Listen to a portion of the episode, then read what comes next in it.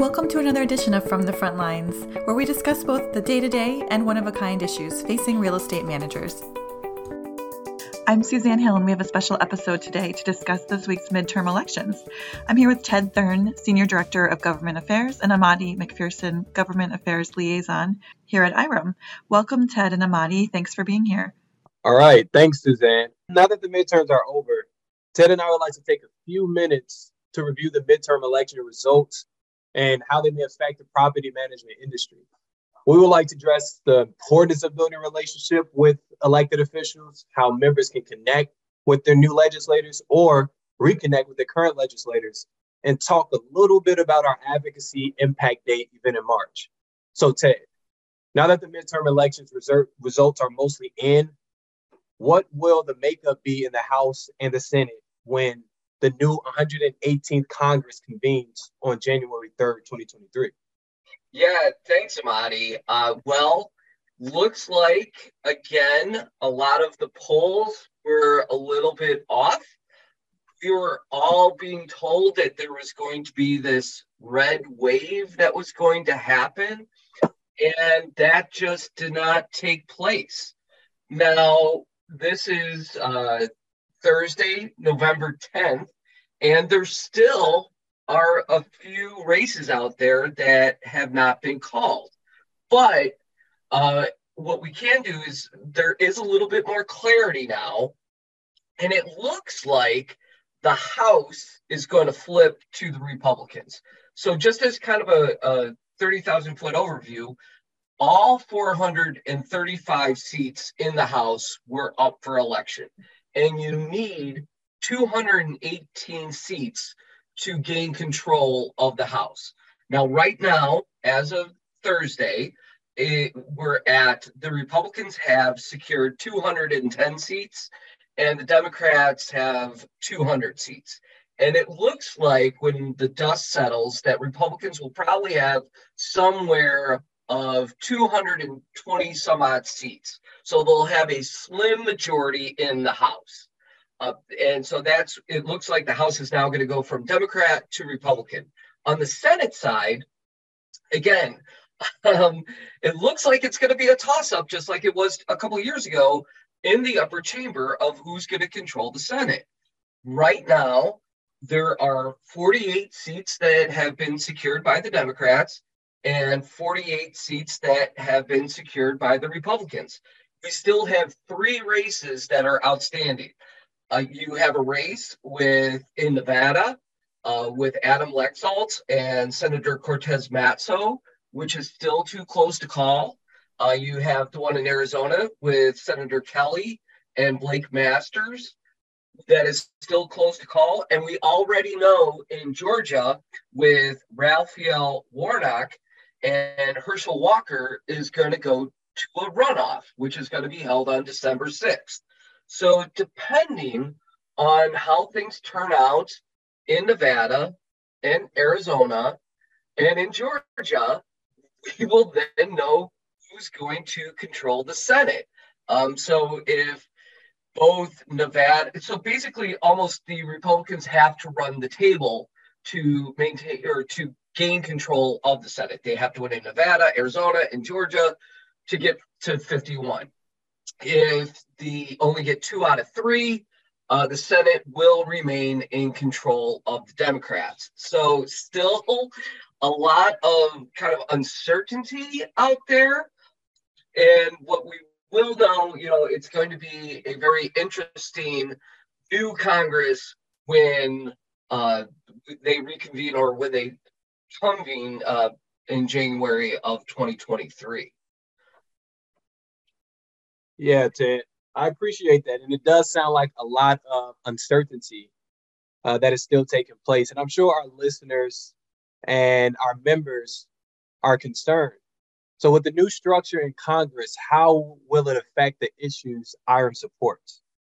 Yeah, so great question. Uh, a couple scenarios here with, and, and I'm just going to, you know, throw a hypothetical out there. That's let's just say that the House goes Republican and the, and the Senate is uh, goes Democrat.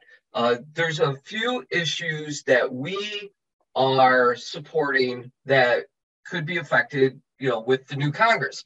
One is our choice in Affordable Housing Act. And just a real quick is that it's legislation that aims to increase private sector participation in the Section 8 Housing Choice Voucher Program. And it would provide 500 million to create a housing partnership fund. Uh, it would offer signing bonuses to landlords.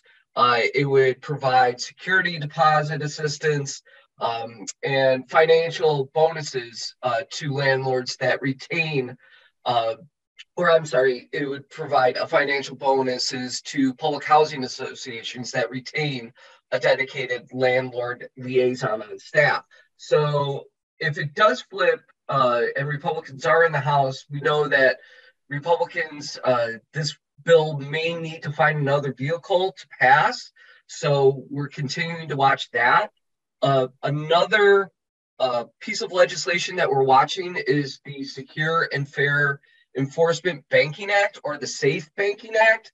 And what that would do is create a safe harbor for federally insured financial institutions to provide banking services for legitimate uh, cannabis related businesses. So basically, you know, like here in Illinois, marijuana is legal, but still a lot of these legal marijuana businesses cannot bank at federal institutions because it's still illegal at the federal level. What we have heard is that during the lame duck session, so after the election, there's about three weeks in between where the old Congress still does business and before the new Congress uh, takes over in January. It's what's called a lame duck session. And what we're hearing is is that there could be some a deal regarding the Safe Banking Act uh, that they're working on negotiations, uh, maybe adding more criminal justice reform to the Safe Banking Act. They're calling it uh, Safe Banking Act Plus. So we're we're keeping a close eye on what's going on with uh, the Safe Banking Act, and, and we'll definitely keep members informed of any movement that happens there. Uh, one other thing is that you know we are working with the administration uh, on uh, not only housing supply, but on uh, how to create more affordable housing. Uh, the the administration is talking to us, eh, us and our coalition partners like the National Association of Realtors, the National Apartment Association, um, NMHC, and others. And what they are talking about is that they're meeting with housing providers associations like us uh, to assess the current practices and commitments to providing what they're calling resident centered property management and ownership practices. So we're talking with them about how to strengthen and approach safe and decent housing, leasing and compliance, and, and eviction protection. And of course, we're coming at it from a housing provider perspective, talking about, you know, with all the eviction protections that went on during COVID, all the challenges that uh, we faced as housing providers. So we're continuing to talk to the administration uh, about all these issues. There was just a meeting last week, uh, and as these discussions progress, we're, we're happy to, or we will, uh, provide more information to our members. So, you know, so that's what's going on uh, in DC. So a lot of things going on, Amadi. But let me ask you, um, you know, even though the players, you know, the players are going to change, and we know that there's going to be new faces in Congress and the Senate and in the House. You know, so there's going to be new players, but the objectives, you know, will not change. And you know, maybe Amadi, I think it'd be great if you could let our members know, you know, why it's going to be important, you know, especially with the new Congress coming in, to build relationships with legislators, and, and maybe you can provide some pointers on how they can connect with them. Uh, so why it's important, how to schedule a meeting. So can you, can you provide a little insight that to our members, Amadi? Yeah, absolutely, Ted. And I appreciate you for the assist. So typically, uh, people meet with their legislators to advocate on behalf of a certain issue, right? And I think it's important to define what advocacy is and the context in which we're using it. And advocacy describes people contacting their elected officials about important policy issues. And you might be asking, well, why is advocacy important to me? Well, I like to use an old maxim: a closed mouth don't get fed.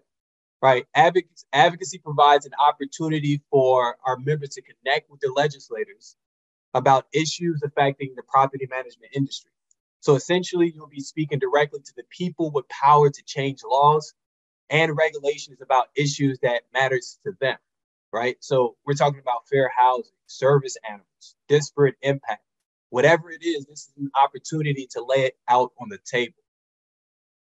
Another reason is to educate your legislators, right? Most legislators have an aerial view of an issue, and sometimes they, they just miss the subtle details.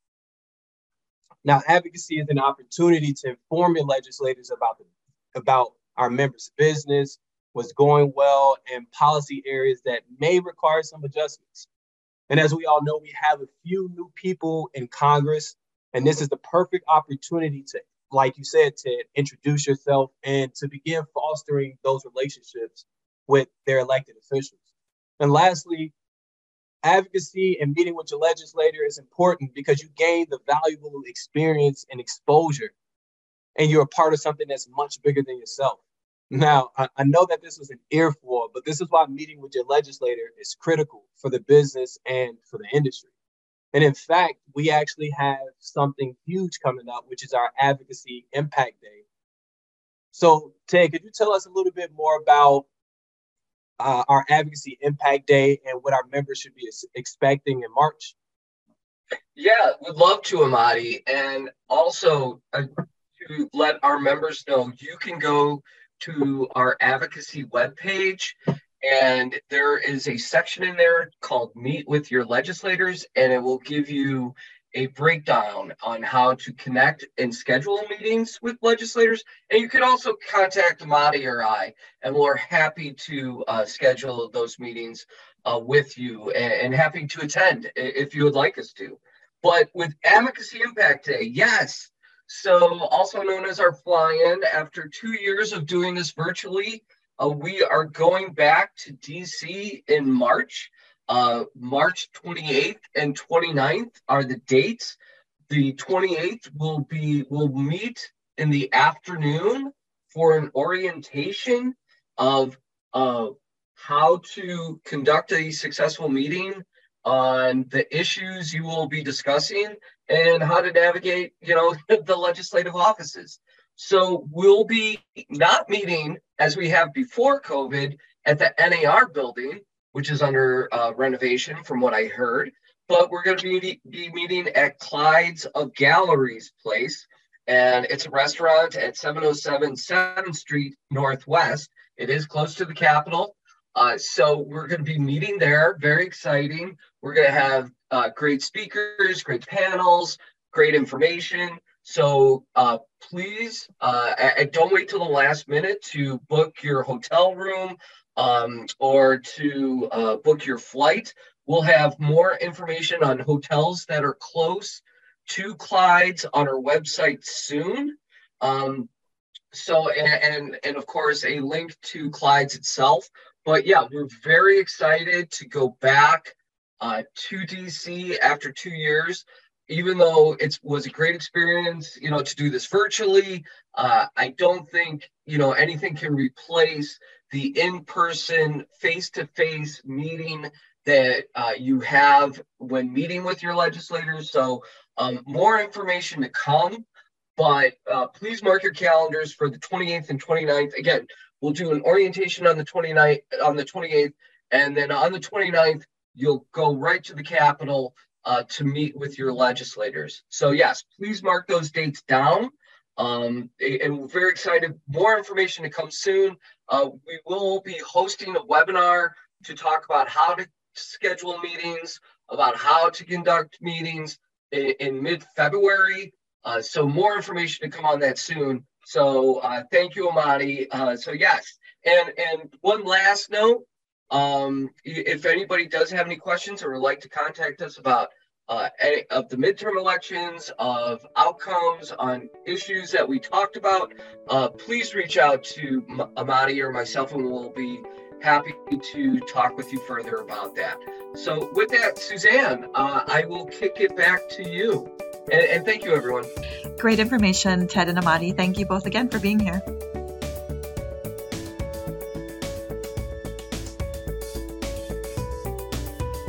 Visit IREM.org for more knowledge to take on real estate management's most dynamic challenges. That's www.irem.org.